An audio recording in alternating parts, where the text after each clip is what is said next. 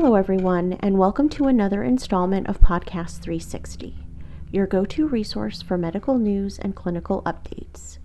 I'm your moderator, Amanda Balby, with Consultant 360.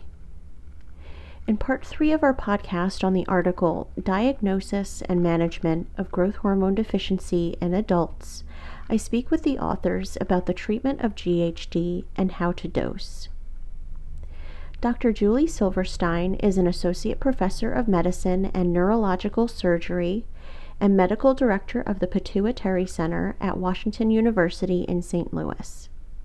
Dr. Alexandra Martirosian is a second year fellow in the endocrinology department at Washington University in St. Louis. Let's listen in as they answer my questions. As you mentioned before, the gold standard treatment of adult onset GHD is growth hormone replacement therapy.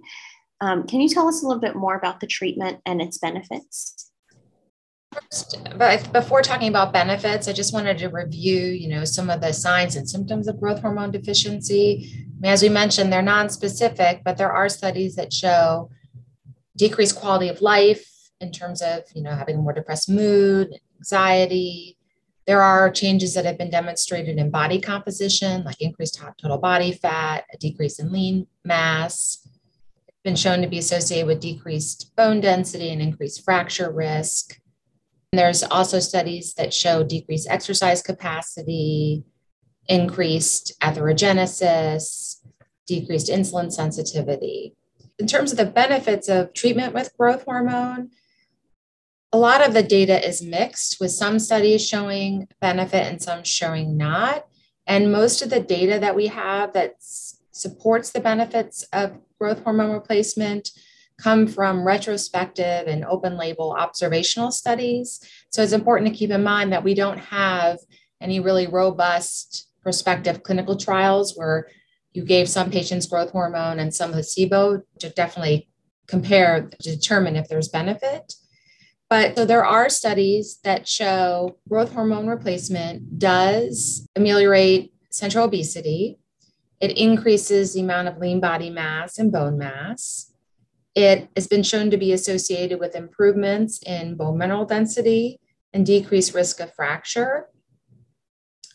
There's also studies that show that there's beneficial effects on cholesterol, such as an LDL, and that it lowers diastolic blood pressure but we don't really have evidence that that is associated with really measurable changes in cardiovascular function.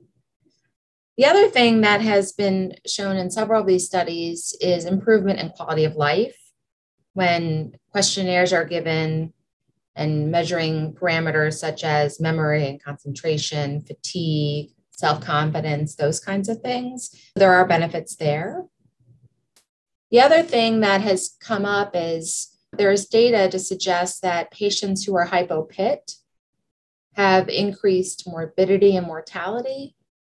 And some have debated whether or not that could be due to growth hormone deficiency, but there really is no conclusive data to, to say that treatment will reduce that mortality or morbidity. Um, okay, so then what treatments are currently available, um, I guess, other than the replacement, uh, the hormone replacement therapy? Um, and are there new treatments in the pipeline?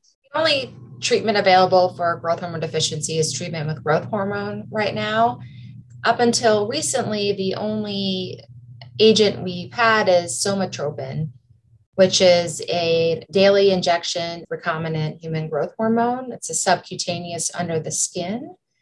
There are multiple agents that are being investigated, and there is a long acting once a week agent that has been approved for treatment in adults, but is not commercially available. Other things that are kind of on the pipeline so there are agents that are being developed that would be given biweekly and even monthly. There's multiple brands of somatropin. There's really no difference in terms of efficacy or side effects. The differences have to do with delivery methods, whether it's a pre-filled pen or you have to draw it up from a syringe and those kinds of things. And dosing is influenced by age, sex, comorbidities, and concomitant medications. Can you give us an example of how you would determine a dose for a new patient? So the dosing of growth hormone depends on, yeah, depends on these multiple factors. So first starting with age, but what I recommend is is looking at the guidelines. So in 2019, the ACE published guidelines for management of growth hormone deficiency. As patients get older, you want to start with a lower dose, and that's because older individuals are more likely to experience side effects. So the typical dose, dose in adults is 0.1 to 0.4 milligrams per day. So unlike in children, we don't dose based on weight. If when you have a patient who's younger than 30, generally start with 0.4, 0.5 milligrams per day if somebody's 30 to 60, the starting dose should be more 0.2 to 0.3. And if someone's over 60, you want to start even lower, 0.1 to 0.2 milligrams per day. In terms of differences in comorbidities, is the biggest difference there would be if you have a patient, so there can be a transient increase in glucose levels.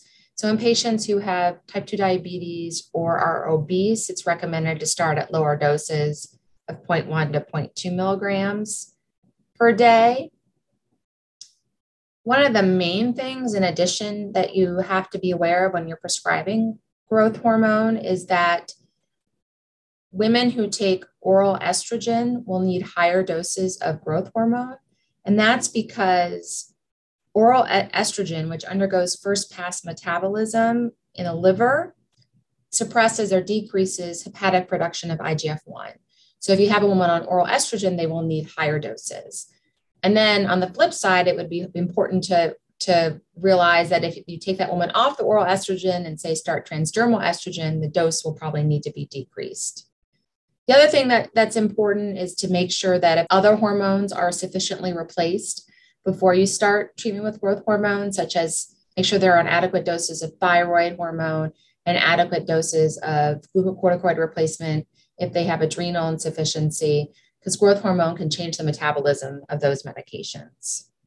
So I appreciate your time. Thank you again so much for answering my question. Yeah, thank you. Yeah, thank you for having us.